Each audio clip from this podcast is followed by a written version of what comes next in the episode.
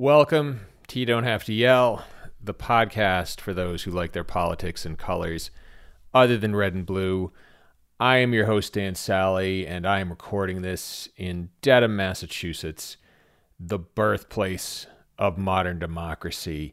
Now, for those longtime listeners, we are still going without our theme music in respect for everything going on in Ukraine. And if you're new here, welcome. And if you like what you hear today, tell one friend you think might like it too. This podcast grows by word of mouth.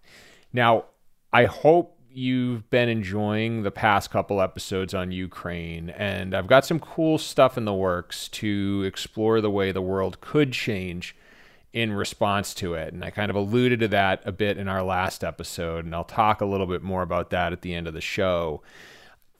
Things are happening fast, and so I wanted to take a breather and connect with Arjun at The Factual. And for those of you who are new to the show, the Factual is a news site that sorts news by partisan lean and credibility, and it makes it easier to find the most accurate news. And they regularly poll their readership on issues of the day. And this readership spans uh, across the country, but also across political ideology. Now, they've run a number of polls on the war in Ukraine, and I really wanted to get a feel for where public opinion was on America's involvement. Uh, I've been continuously surprised by how unified the country and the world has been in response to Russia's invasion, and this conversation proved no different. I will be back at the end with some final thoughts.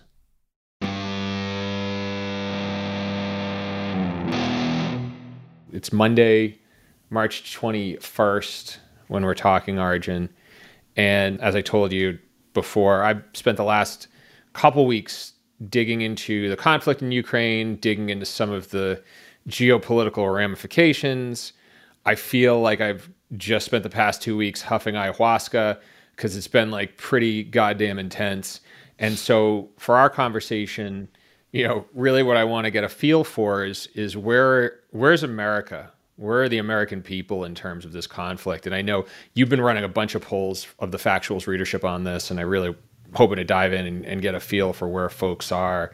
First question I'm going to throw at you is that I was really encouraged at the beginning of this conflict that there was just such an overwhelming pro Ukrainian consensus. Mm-hmm. There wasn't any whataboutism, there wasn't a lot of mm-hmm. competing theories or competing versions of the truth. And it seems like overall, there's a fairly unified response against Russia in terms of the polling that you've run on the factual is is does that match what i'm seeing yeah i think so i i can't even recall any real comments that are meaningfully supportive of russia and to be clear a bunch of our readers do a good job of differentiating between russians and president putin and his sort of inner cabinet Mm-hmm. So a lot of people are careful to say mm-hmm. this isn't the Russians at war.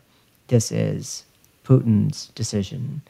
Uh, which is nice to see that nuance because, of course, Russian citizens are all over the world. and most of our countries, we probably even know some Russians. And so it's nice to see people taking care, saying, hey, we don't want this blowback to affect people who had nothing to do with this decision, which is nice. But yeah, overwhelmingly support for the Ukrainians. And there, and there are five different questions that we can go into that we polled on one of the things that I'll say is normally foreign policy isn't something that is of deep interest to Americans. And you can talk to uh, you know political consultants or analysts. Uh, we we once spoke with Diane Hessan back on the Unbiased show a few months mm-hmm. ago, and you know she had been polling people across the country for five years on what they were interested in. One thing she said is foreign policy just isn't top of mind. And in fact, funnily enough, she gave the example of Ukraine because this was back during 2019, 2020 when people are talking about, you know, was there corruption in Ukraine that, was, that involved President Biden or his son?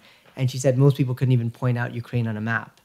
Like it's just not the most mm-hmm. urgent thing. So I think that's true. And, and it's worth keeping in mind because sometimes poll questions are fairly difficult foreign policy questions for example, no fly zones or NATO's involvement. And the public sentiment may not always be the most informed point of view. Like it's good to see what the public thinks. And there are lots of really interesting and good comments. But I would say we should be a little cautious because in normal times, most people don't think so much about foreign policy. And when there's a war going on, if everyone wants to weigh in, it's understandable, but they may not always have all the context and history and understanding of repercussions of various decisions. So I just say that that's maybe a, a timeline factor to consider because we've been doing this for years now. And, you know, it's uh, the, the common trope on Twitter is everyone who was an immunology expert last week is now a war expert this week. And so, you know, just be a little cautious as we go into this. Yeah, exactly. We have a whole class of budding Kremlinologists who yeah. are who are appearing out of nowhere. There's an episode that I did back in September, right when we had the withdrawal from Afghanistan, which you and you and I talked about as well, with a historian Ken Hughes, who's really his his expertise is around presidential recordings during the Vietnam era. And the thing he says is that what's consistent about Americans is they don't care about foreign policy and they don't care about wars until they go bad. Yeah. And I, I think that that highlights why for many reasons, or one of the reasons why the US government is so cautious about entering into these affairs. Because once you're in it, you're in it. And if it goes wrong, you own it, regardless of what the situation was. A couple other things I'll note for the listener. Number one, the polls we're going to talk about are going to be in the show notes, so you can reference them all. They're also on thefactual.com. You can check them out there. And number two, of course, the folks we're talking about, very diverse in terms of geography, political affinity, and so on. So, you know, we get a good sample set in these factual polls, which is why we have these conversations. Were there any dissenters at all? Like, was there anybody who was like, we shouldn't get involved in this? This isn't our issue? Or. Definitely. And just to be clear, I think what people are saying is we should find ways to support the Ukrainians as best we can. But most people still fall short of saying we should get involved directly. And so we had polls. Yeah early on saying, you know, should U.S. troops be on the ground there? And overwhelmingly, the answer was no. We uh, pushed hard on some issues. So, for example, we said, what if Russia uses chemical weapons? Would you then change your mind? And so that's the first time that we actually had a majority say yes. 62% said yes, that NATO should join the conflict if Russia uses chemical weapons. And so that was a poll from about a week ago. A few days ago, we asked about no fly zone, and there people said no. So it shows you that I think the public still is wary of getting involved in a war and sending our troops there. Uh, they understand that no fly zone is somewhat a direct confrontation and could lead to escalation in World War III and nuclear war and all these kinds of things. So there's that deterrent, there's a general deterrent of I don't want to send our troops over into battle. For some people, it seems like chemical weapons is a red line, maybe one that we should have observed um, back in Syria when it was crossed. And so there's a reason to, you know, there I think the majority of people saying, okay, well, if that happens, we should go in. But the majority of people, I think, still want to support the Ukrainians through not sending troops, but sending whatever weaponry we can, sending any equipment, sending food aid, sanctions against the Russians, et cetera, et cetera. But everything short of sending our own military over there. There is a sense that there's a point when people want to get involved. On the chemical weapons poll, what was the breakdown there? It was 62% yes, 21% no, and 17% unsure. And so, just to be clear, the question was should NATO join the Ukraine conflict if Russia uses chemical weapons? There were 643 votes, so uh, statistically significant sample, given that, you know, like you said earlier, our readership is all across the US and in all 50 states and pretty politically balanced. The, the other thing, too, I wanted to get into in this conversation was international alliances, multilateral organizations, they've all taken a hit over the last couple of years. And there's been a lot of debate about the value of NATO, about the value of these alliances. Yeah. Should we be involved? Are they effective? Is there any sense that these organizations now have increased relevance after this invasion? I don't have a great answer to that, but I'll say I'll share a poll that we did back in August of 21 and it was a very simple poll. It was said, you know, should climate be a top priority for governments? Because the context at the time was there were a lot of floods going on in Europe.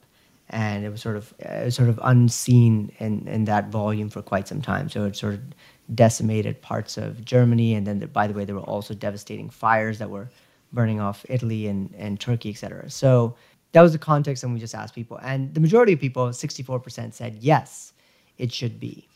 And I thought this was really interesting because, you know, even when we spoke with Diane Hessan, and if you read her book, Our Common Ground, she said that the majority of Republican voters are concerned about climate change.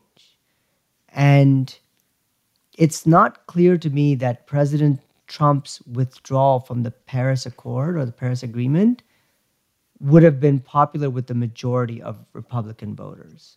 I think there is a minority that would have been happy and vocal about it, but the majority were probably not. So, which is to say, I don't know that Americans were really disenfranchised by international multilateral agreements before.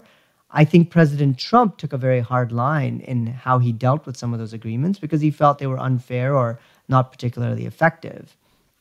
But I think the majority of Americans mm. still want to be part of a global world order. And they were that way in Trump's presidency, and they're that way now. I certainly think that, you know, what NATO is and what it stands for is a heck of a lot more clear today for people than it was six months ago. I think a lot more people are aware of that. So if I had to guess, I would think that the sentiment is even more that we should be part of a world order.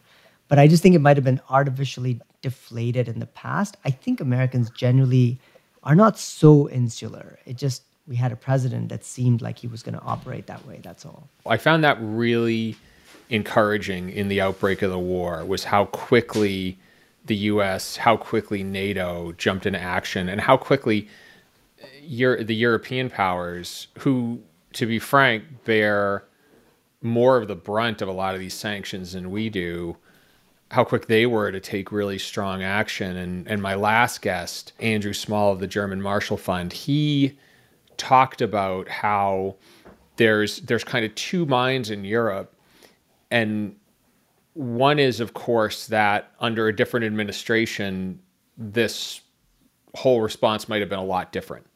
Yeah, there might have been a much different approach because again, you know, trying to remain equal to all sides or fair to all sides, Trump did not have the most cooperative relationship with the rest of NATO and with the rest mm-hmm. of the allies. It's just he, he was a little more confrontational, you know. So there's that side of things. The other side of it is that because of everything that happened during the Trump era, Europe's a lot more independent, and they there's much more of a sense that we really need to take action. And so I think those two things were in play there. Um, were there any comments or like indications of any isolationist bent in this? Like this war doesn't affect us, we have no yeah, business, or, or not so much? Definitely. And it, it was, in fact, in the chemical weapons question where, you know, the 20% of people that voted no said, yeah, in fact, an explicit comment, and, and all our comments are anonymous so that people can speak freely. You know, they said, no, this is not our war. At most, it's a European war. This really doesn't have anything to do with us. Another person did it, you know, you could argue it's whataboutism, but I think it's a fair comment saying if Russia attacks a NATO country, by all means, let NATO join the war. But otherwise, why are we taking action when it's Ukraine? Why not Sudan or why not Uyghurs in China? Why not Syria, etc. So that's whataboutism, but a fair point that, you know, why is it in this case that NATO should get involved? So I think there's a lot of uh, there, there's a there's a good chunk, it's a minority, but a good chunk that say, you know, under no circumstance should NATO get involved unless NATO itself is directly attacked. There's there's another question that your comment brings up, and this is a question that's been on my mind for a while, is whether refugees from Ukraine deserve special treatment. And and the reason I found this question so relevant is because literally just a few months ago, there were throngs of refugees from Syria, Afghanistan, and Iraq who were on Poland's border with Belarus, yeah. trying to get into the EU. And there was this big back and forth as to how they were going, you know, whether who was going to keep them, to the point where Belarusian troops were cl- were clipping fences in the Polish border, allowing people to run through. So yeah. I- am curious, what, what were the responses like there? Yeah, so this also a very interesting question. Uh, this was from two weeks ago. We said, do refugees from Ukraine deserve special consideration compared to other refugees, so other refugees from other nations.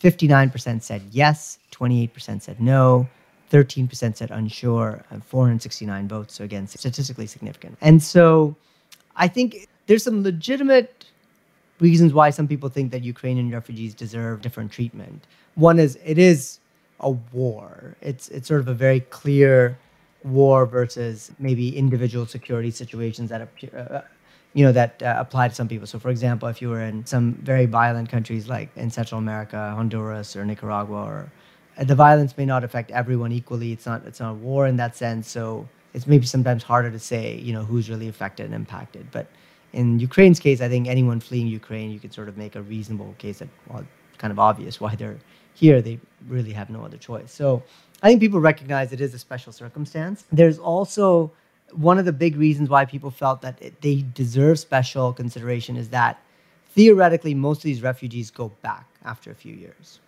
and i think that's really the big thing mm-hmm. that I, caught, I kept seeing in comments is these are not economic migrants they're fleeing because of you know serious harm or, or whatever a war in, in their space and they have no other choice so once the war is over they're likely to go back and things will get better again. Versus people who are fleeing for economic reasons, uh, which is sometimes the case, then they say, well, or rather not fleeing, the migrants who are coming here for better work, better life, etc.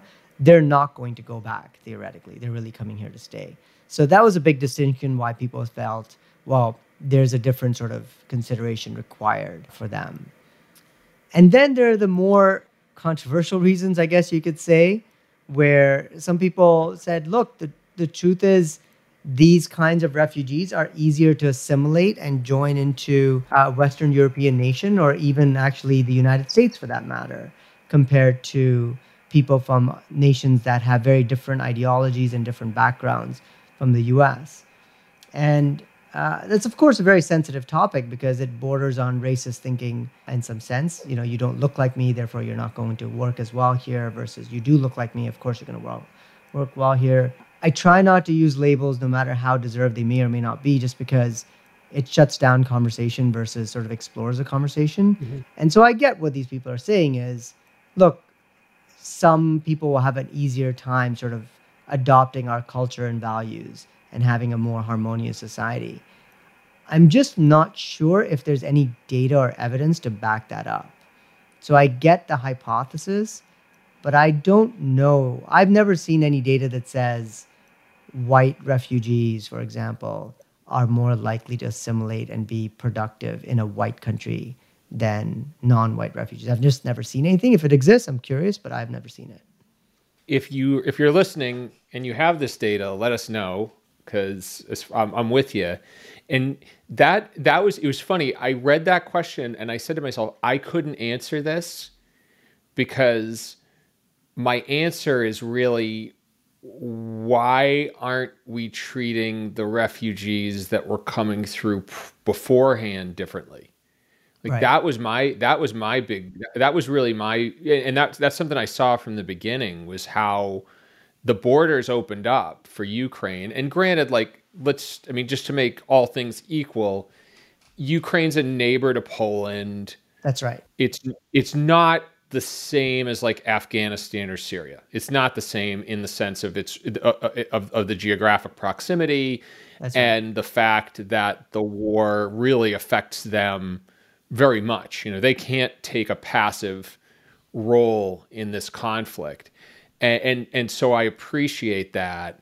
And at the same time, you, you, you, can't help but see a double standard. And and I think I couldn't answer for Europe. I think I think frankly, and Arjun, feel free to disagree with me here. I think Europe has a much tougher time absorb absorbing foreigners than America does. I just I do, and that could just be prejudicial, but I I feel like in in Europe there is there's a German way of life, there's a French way of life, there's a Swedish way, and so on. They've all yeah. got kind of their own way of doing doing things, and the system really requires a certain degree of conformity to function. And while America may look like the Wild West, part of that reason is because we just don't have that conformity. It just can't exist yeah. here, and that is a weakness in some cases, but it also makes it a lot easier to blend in because yeah. there isn't so much expected of you. I don't know if you have an opinion on that. That's my I do. I mean, I think you're right. Of... Uh, you know, first of all, America is just a much younger country than most of those European countries, so we don't have some of the legacies that they may or have to live with or traditions they have to live with. Ours is, is just a much younger country. And being an immigrant myself, uh, having grown up in Canada and then come to the US now for the last 25 odd years, I've come to recognize that America is something really special for uh, immigrants. It's not a perfect nation by any means, but I think more than any other country, it gives an opportunity to anybody coming here better than other countries would. America probably cares the least how you look and where you came from, and cares the most about can you do the job and can you work harder than the next guy? And great, then come on in. I think that is very much an American mentality. We just care about getting the job done first. We don't really care about how you look most of the time. It's not perfect, I know, I'm, I'm generalizing, but mm-hmm. having seen a bunch of other countries and I've spent time in Germany a little bit, uh, of course, uh, being Indian, I've seen that as well. I think the United States is more open than it might realize. So, all of which is to say that if I were setting policy, of course, all these questions are tough. There are no easy answers. However, generally speaking, if, if people are coming to the United States and are interested in working hard and being productive, we should let them in because that's what makes this economy grow and, and get better. And it matters less where you came from and how you look and what values you had before. The question is, do you want to work, work hard, you know, save for, save for your family, keep your family healthy, et cetera, et cetera. Great, let's do it. And, and, you know, in defense of that one commentator who I said, you know, that Ukrainians are different or the ideology being relevant, I think this is what he or she may have been getting at, which is we want people who want to come here and work hard, not any that person specifically called out you know we don't want people coming from socialist countries the implication being that do they just come here and suck up resources and not contribute which i think is probably not grounded in fact i think that most people who are fleeing are just so thankful that they have a safe place now for their family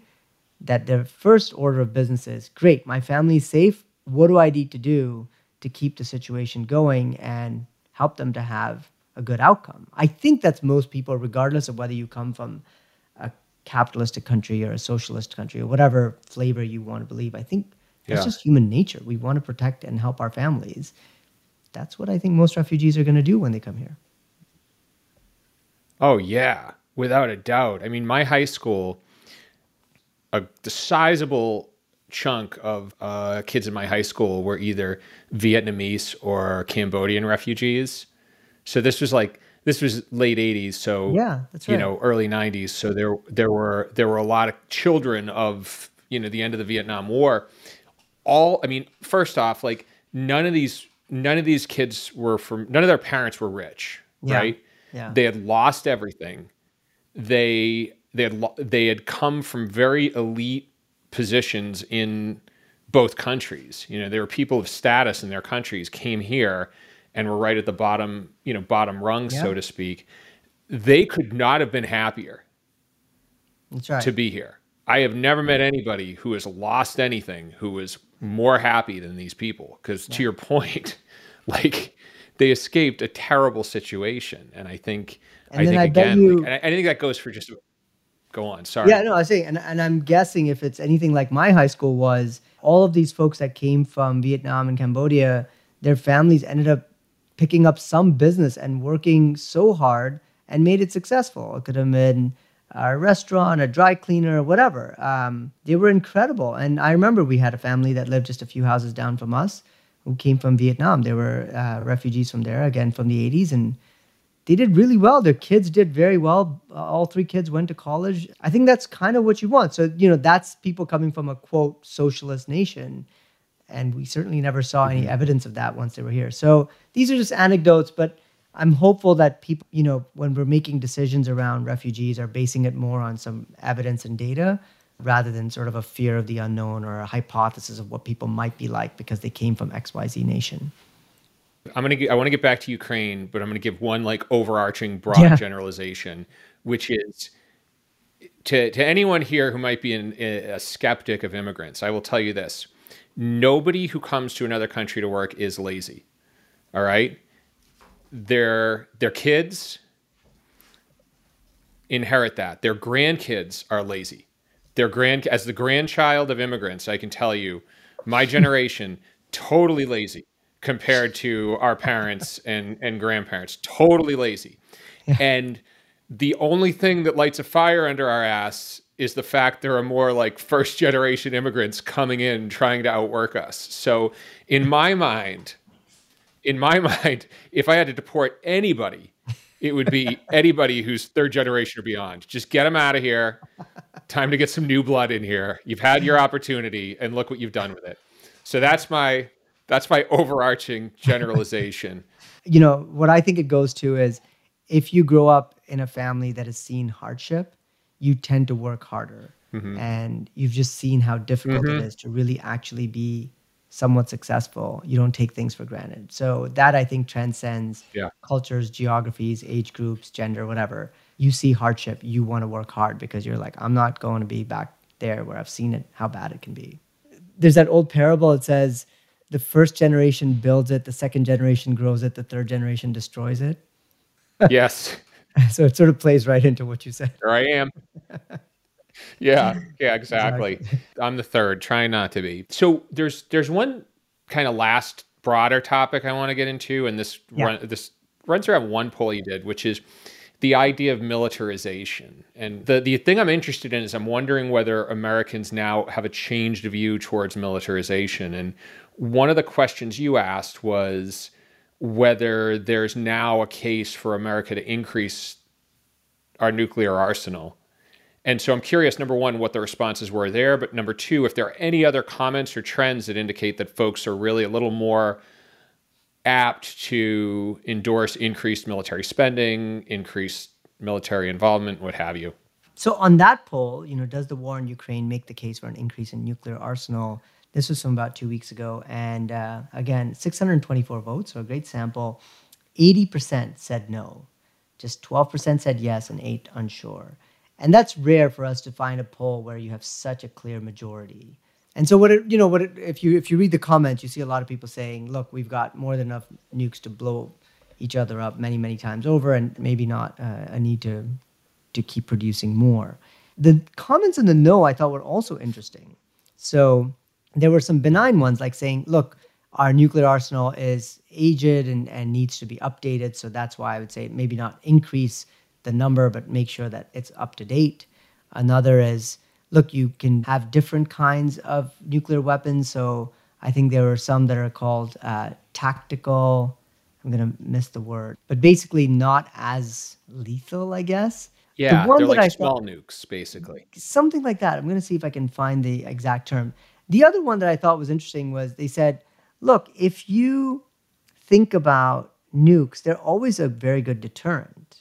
It's the reason why most people are now afraid to go and engage directly with Russia, even though they could probably be crushed by NATO. You know they have nuclear weapons. So some commenters are saying actually give nukes to every country. And then, you know, there's no reason to attack anyone, which I thought was interesting. I was like, okay, I'm not sure I trust every country to use them uh, or to, to have good controls around yeah, them. that's I, I could. I, that's I mean, sort of a smoke the whole pack philosophy. Exactly. So you know, I I think there's a there's definitely not an interest to increase nukes overall. So again, nearly everyone is consistent in saying Russia should not have, you know, invaded Ukraine. There's just there's no way you can pull together a logical argument to justify that. But that said, the expansion of NATO and its forces all around Russia were definitely poking in their eye, you know, putting a stick in their eye. And, mm-hmm. you know, Putin has been complaining about this since, I don't know, 2005, 2006, I think. So it's been 14 plus years mm-hmm. running that he's been saying, you know, this NATO expansion is not cool, is not cool. And I think most people, at least in NATO, have said, well, too bad, so sad. There's really not much you can do. They're sovereign countries. If they want to do it, if they want to join NATO, if they want to support us, that's their prerogative. Sucks to be you. Which I understand. Like, I mean, they are sovereign countries. They can do what they want. But it's also a little naive to think that you're not part of a larger geopolitical scenario. It'd be like if Nepal said, look, we're buddies with India because we have a lot more common ancestry. And India's like, great, we're going to put a whole bunch of nukes right on your border with China.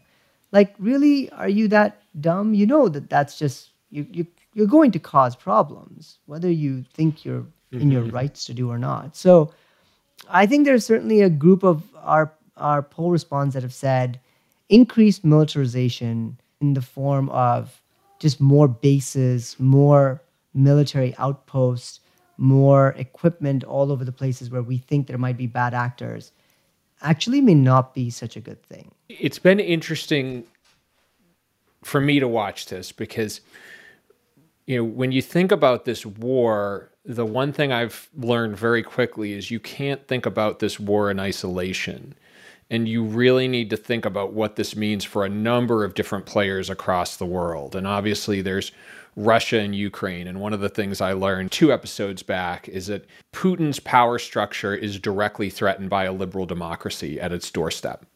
And it was the pursuit for democracy on the part of Ukraine that ultimately spooked Putin and the elites because they saw those protests in 2014 arriving on their doorstep.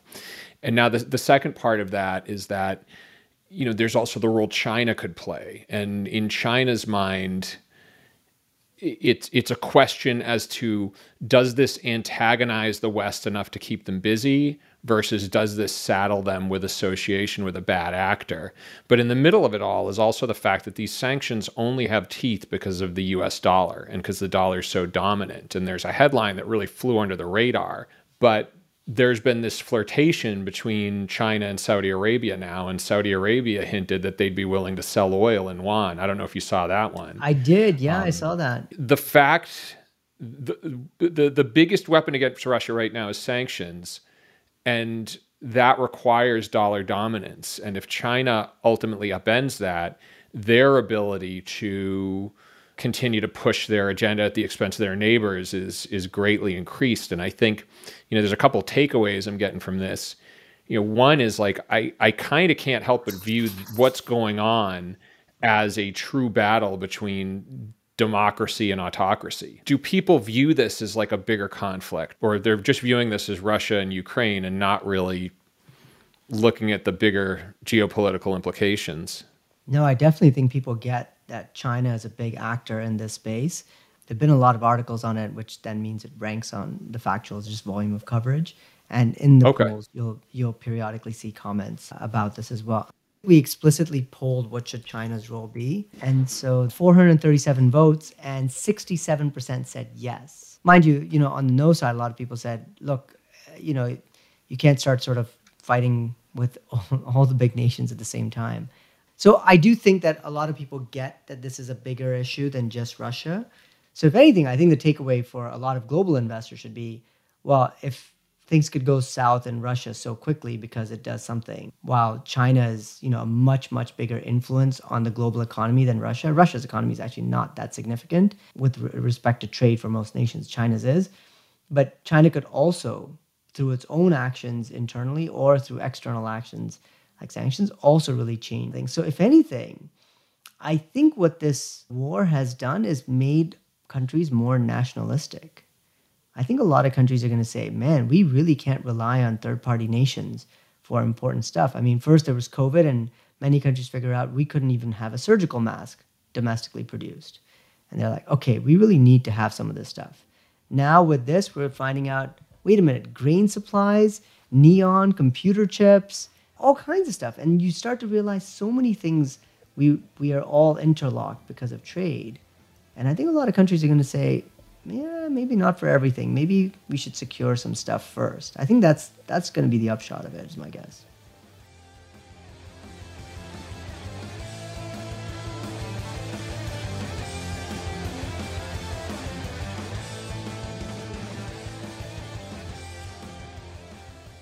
I hope you enjoyed this episode, and if you did, please consider leaving it a review. This podcast grows by word of mouth, as I said earlier. Um, getting back to something I said at the top of the episode, I've been surprised by how unified public opinion is against Russian aggression. And in the case of this conversation, I didn't expect it to go so far as for there to be a red line where people would want the U.S. to get involved. And it looks like there's decent support should Russia use chemical weapons. And I'm trying to be measured in my words here because I don't want to come off like some armchair quarterback but I'm having a really tough time figuring out how the West doesn't get pulled into this because from the conversation I had with Ben Studebaker two weeks ago, you should check out that episode if you haven't already. It's clear that Putin is going to do whatever is necessary to win or at least to fully defeat Ukraine. And it's also clear that our allies in Europe view this as an existential threat. And as longtime listeners, of this show will know, I've always viewed this decade as one that is going to be transformational in terms of this country and in terms of the power structure uh, worldwide. And I'm very curious as to how this particular conflict affects that. Uh, specifically, and this is something we talked about a bit in the last episode, how the effective use of sanctions might motivate actors such as China to seek to dethrone the dollar's influence in the global economy because those sanctions don't work without dollar dominance. This is something we're going to be exploring in upcoming episodes. I hope you enjoy the ride. As always, YDHTY's editorial advisor and producer is the admirable Admiral Adam Yaffe. YDHTY is produced in loving memory of the big Gino, Jason Putney. Until the next, this is Dan Sally. Uh, bye bye.